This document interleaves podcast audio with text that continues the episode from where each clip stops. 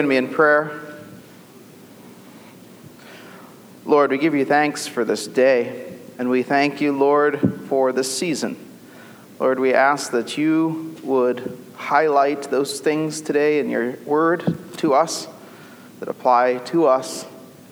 Lord, we ask that you, you would work with us and use us as we sang together earlier, that we might be the light of Christ and we might carry it with us today. In the name of the Father, the Son, and the Holy Spirit. Amen. Please be seated. A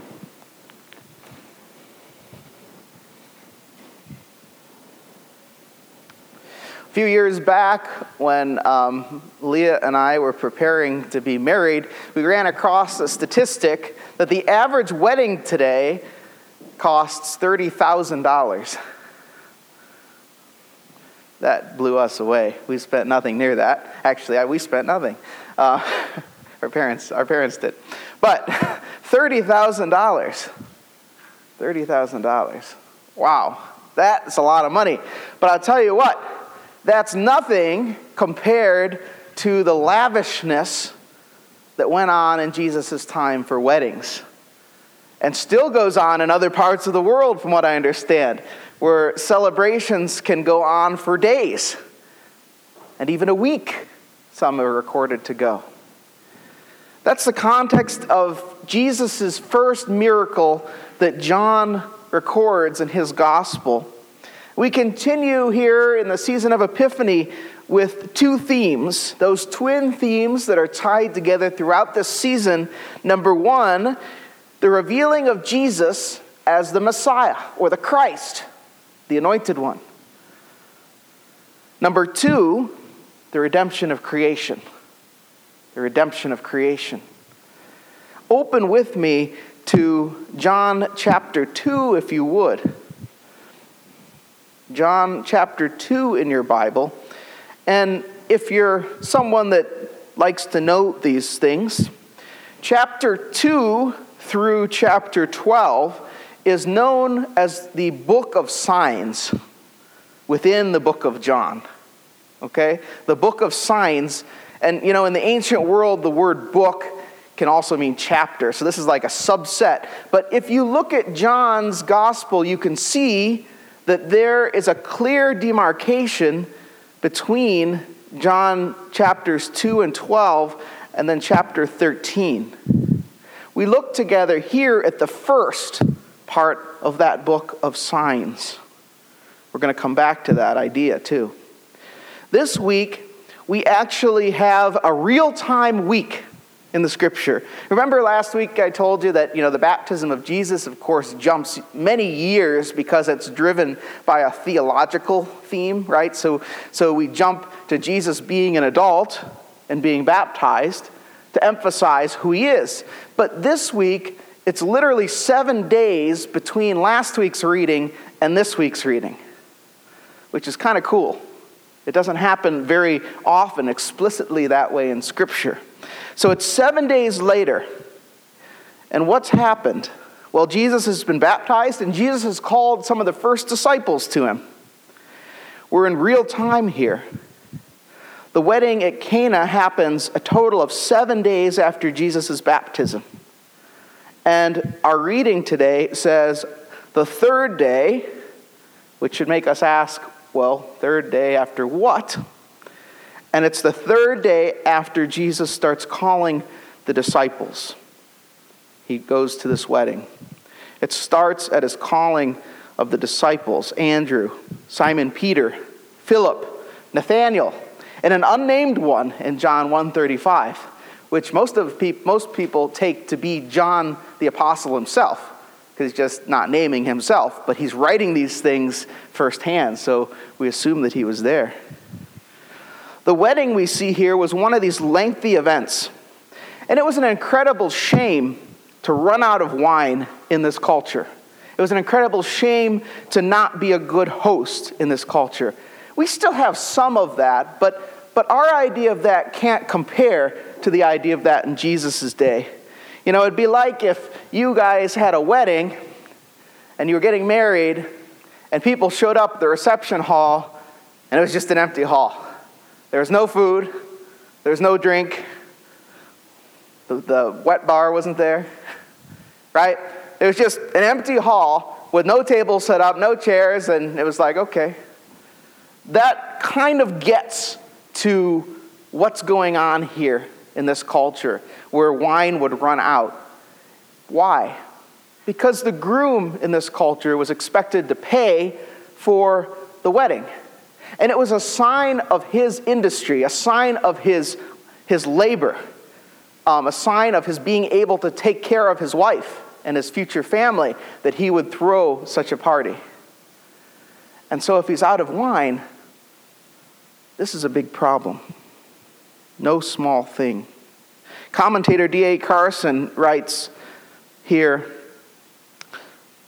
Why is Mary concerned about this problem? He asks the question. Look with me at John chapter 2, verse 3. When the wine ran out, the mother of Jesus said to him, They have no wine. Verse 4 And Jesus said to her, Woman, what does this have to do with me? My hour has not yet come. Thomas Aquinas, a theologian in the medieval era, says this about this passage. He says, In Mary's intercession, note first her kindness and her mercy.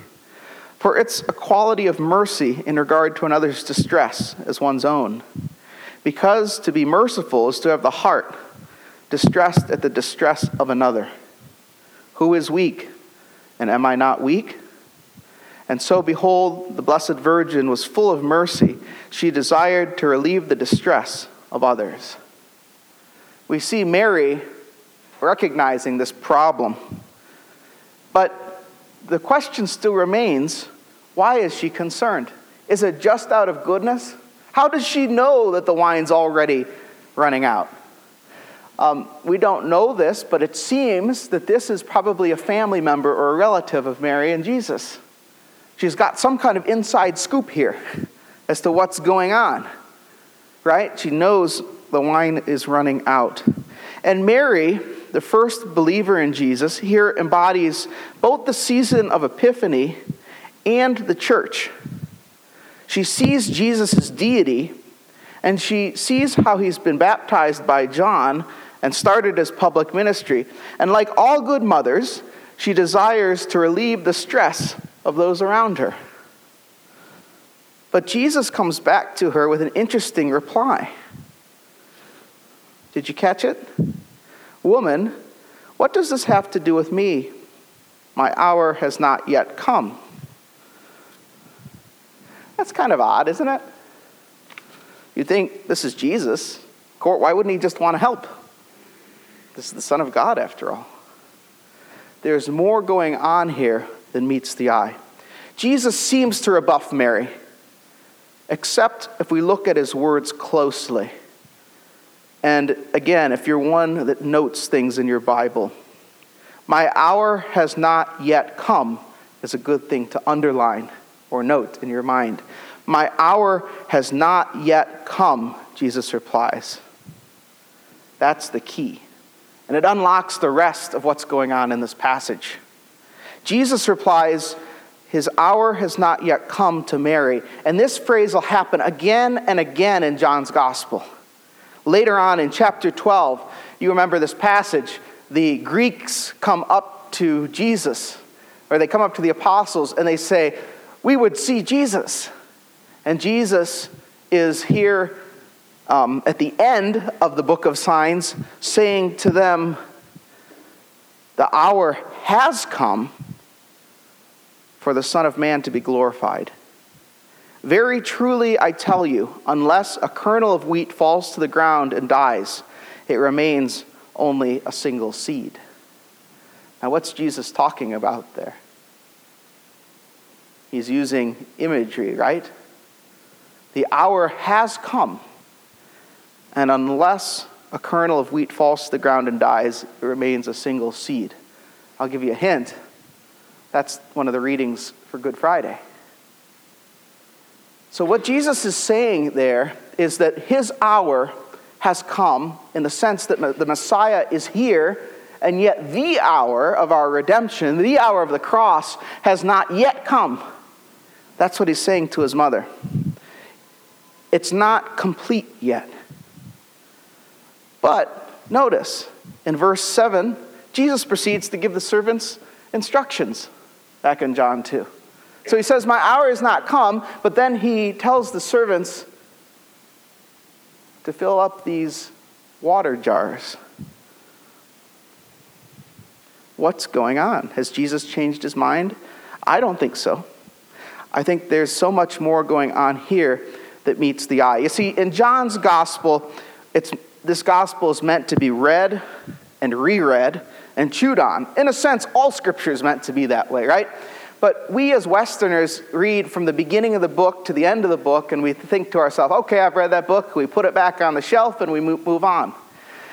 John's gospel is meant to be chewed on, to chewed on, be chewed on, to, to be read over and over again. There's a reason that John's gospel begins in the beginning was the Word, and not, say, with Jesus' genealogy like Matthew, or with an angel announcing John the Baptist like Luke or the chain of events that we find in the Gospel of Mark.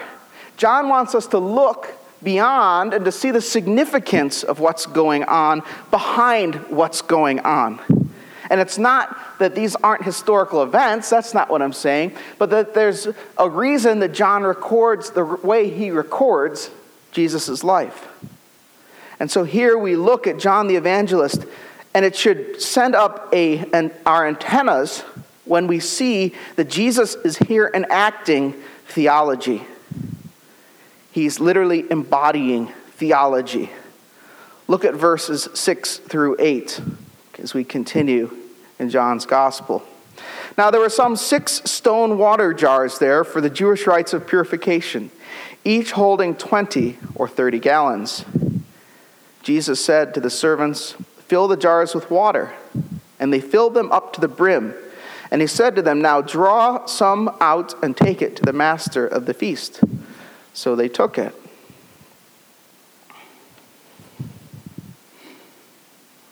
You probably know the rest of the story, at least the rest of what happens, right? What happens? The water is miraculously changed to wine, and the master is amazed at how good a wine it is, right?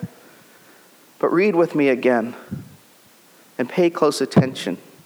When the master of the feast tasted the water now become wine and did not know where it came from, though the servants who had drawn the water knew, the master of the feast called the bridegroom and said to him, Everyone serves the good wine first, and when people have drunk freely, then the poor wine.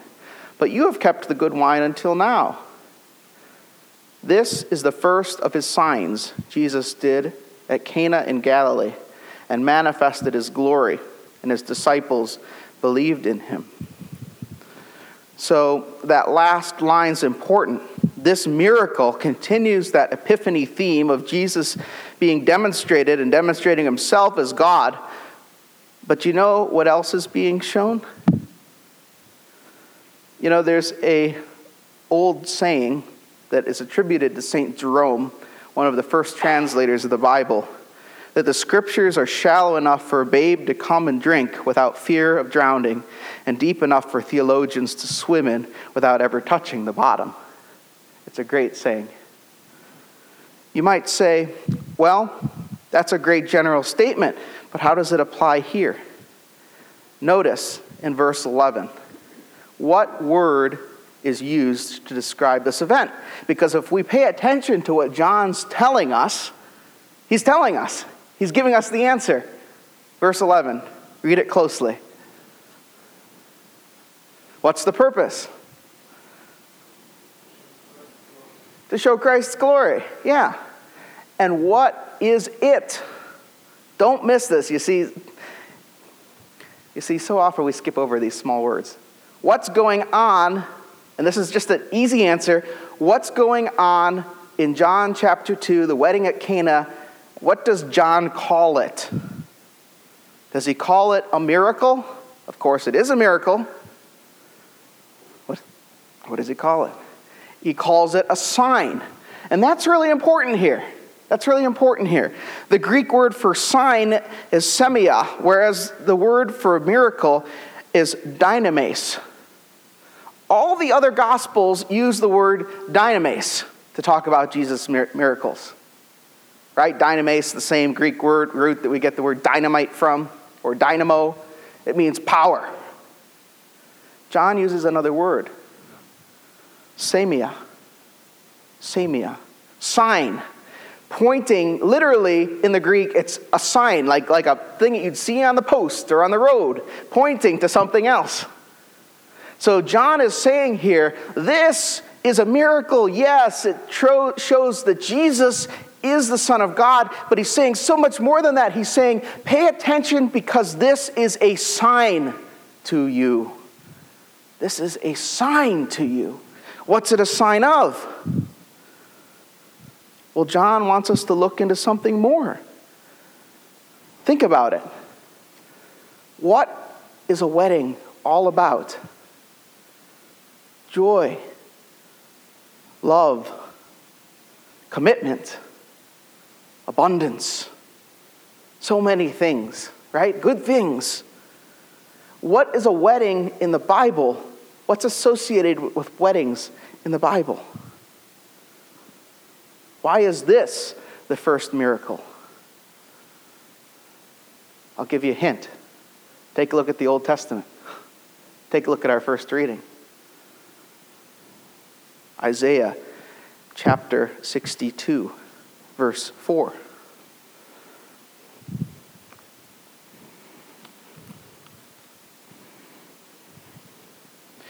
You shall be more, you shall no more, rather, be termed forsaken, and your land shall no longer be termed desolate. But you shall be called, My delight is in her. How about that for a name? My delight is in her. And your land married. For the Lord delights in you, and your land shall be married. For as a young man marries a young woman, so shall your sons marry you. And as the bridegroom rejoices over the bride, so shall your God rejoice over you. Do you see what John's trying to say? This is that second point the redemption of God's people as part of the redemption of the world. Do you see that? Notice the imagery that's used. Again, historical, yes, but more than that. What is it that becomes wine? Water. What kind of water?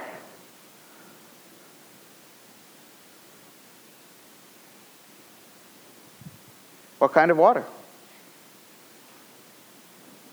What's the containers? What's the purpose of the containers? It says it right there. Purification, ceremonial washing, right? So here you've got John saying, We're going from a time of ceremonial washing where you are unclean and you're desolate and you can't approach God to a time because of Jesus where that agency, that water, makes what? Wine, joy, inebriation, even, abundance. God is saying here, you are no longer a desolate people. Now you are a married people because of Jesus Christ. You are no longer far off. Now you are near. You are no longer being judged and condemned because of your sins. Now you are being presented to God, pure and holy and washed. Do you see the change? Do you see why the first miracle is also a sign? It's Jesus giving us a sign to be chewed on about our identity. Last week, the, bap- the, baptism, uh, the baptism of our Lord was the feast we celebrated, and Jesus was revealed as God's chosen anointed one. But the anointed one, the Christ, has a particular purpose for Israel and for you and me with God's, as God's people. He's to rescue and restore us Remember in that passage, Remember the passage that we read on Christmas Eve in John's Gospel. He came to his own, and his own people did not receive him. But to all who did receive him, who believe in his name, he gave the right to become children of God, who were born not of blood, or of the will of the flesh, nor of the will of man, but of God. This is the unfolding of God's purpose that starts for John in chapter 1, goes through the baptism of Christ and now we see the baptism, the redemption of the water, actually be, being used for wine. Being wine, wine, the wine of gladness. John's making the point that Jesus here is the bridegroom, and the groom has come for his forsaken, desolate wife, the faithful of Israel, those who choose him out of his grace. Look again at verse 5. His mother said to his servants, Do whatever he tells you. Once again, we have Mary symbolizing the church here. Those of Israel that see Jesus as the anointed Savior are seen in Mary, who doesn't know quite what's going on, doesn't understand quite what's going on in Jesus' ministry yet. And yet she says, Okay, well, you know, your time has not yet come. I get it. You guys, do whatever he says. Do you see the faith of Mary here? Do you see the trust of Mary and her son here? Do you see how that is the image of the bride? Again, we are told in the, in the book of Ephesians that marriage is an image showing the relationship between God and his church. And here we have the image of purification being turned into wine. We also saw that rather than being cleansed with the water, Jesus in his baptism cleansed the water. And here we see Jesus making wine out of water. Now, Jesus, the Messiah, the Christ, demonstrates that the time has come for feasting, the marriage of God with his people and yet his time has not yet come. But John wants us to know that the fulfillment of Isaiah's prophecy in chapter 62 has started. It's begun. And Mary knows it too. And the apostles witness it, at least part of them, and know it as well. We see here not only who Christ is, but we see a model for the church. We see a model for the church. We often don't know exactly what God's will is. We often don't quite see the full picture of what He's doing in our lives. But we can rest assured that He delights to lift us up. He delights to make the forsaken to come near. He delights to make the desolate abundant. How is God at work right now in your life? This passage is meant to ask you.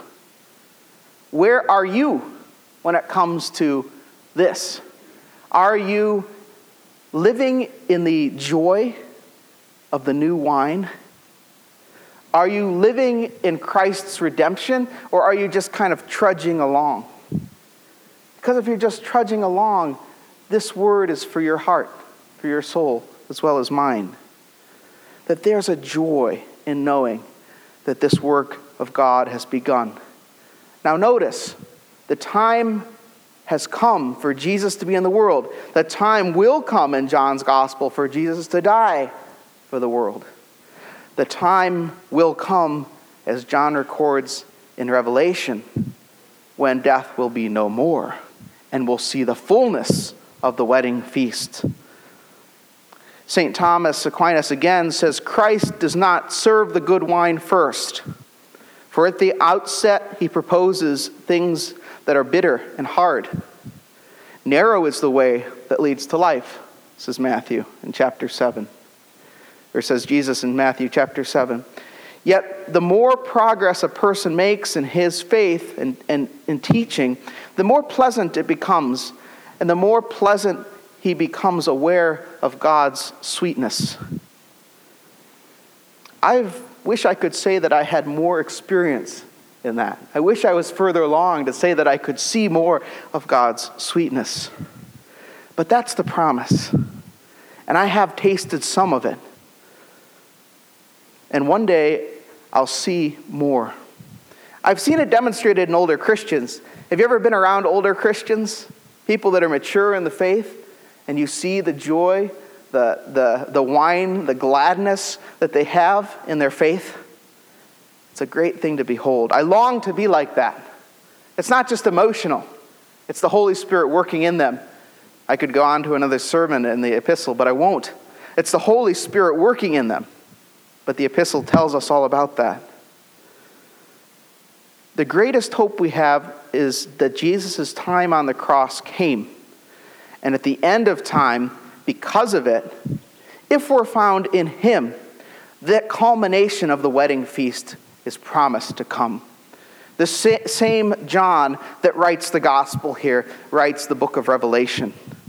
And in chapter 19, he writes, Hallelujah! For our Lord God Almighty reigns. Let us rejoice and be glad and give him glory, for the wedding of the Lamb has come, and his bride has made herself ready. Fine linen, bright and clean, was given to her to wear. Who's the bridegroom? Jesus Christ. Who's the bride? You and me. How are we made glad? How are we made presentable? Because His righteousness, His cleanness has been given to us to wear. Therefore, we rejoice. Amen.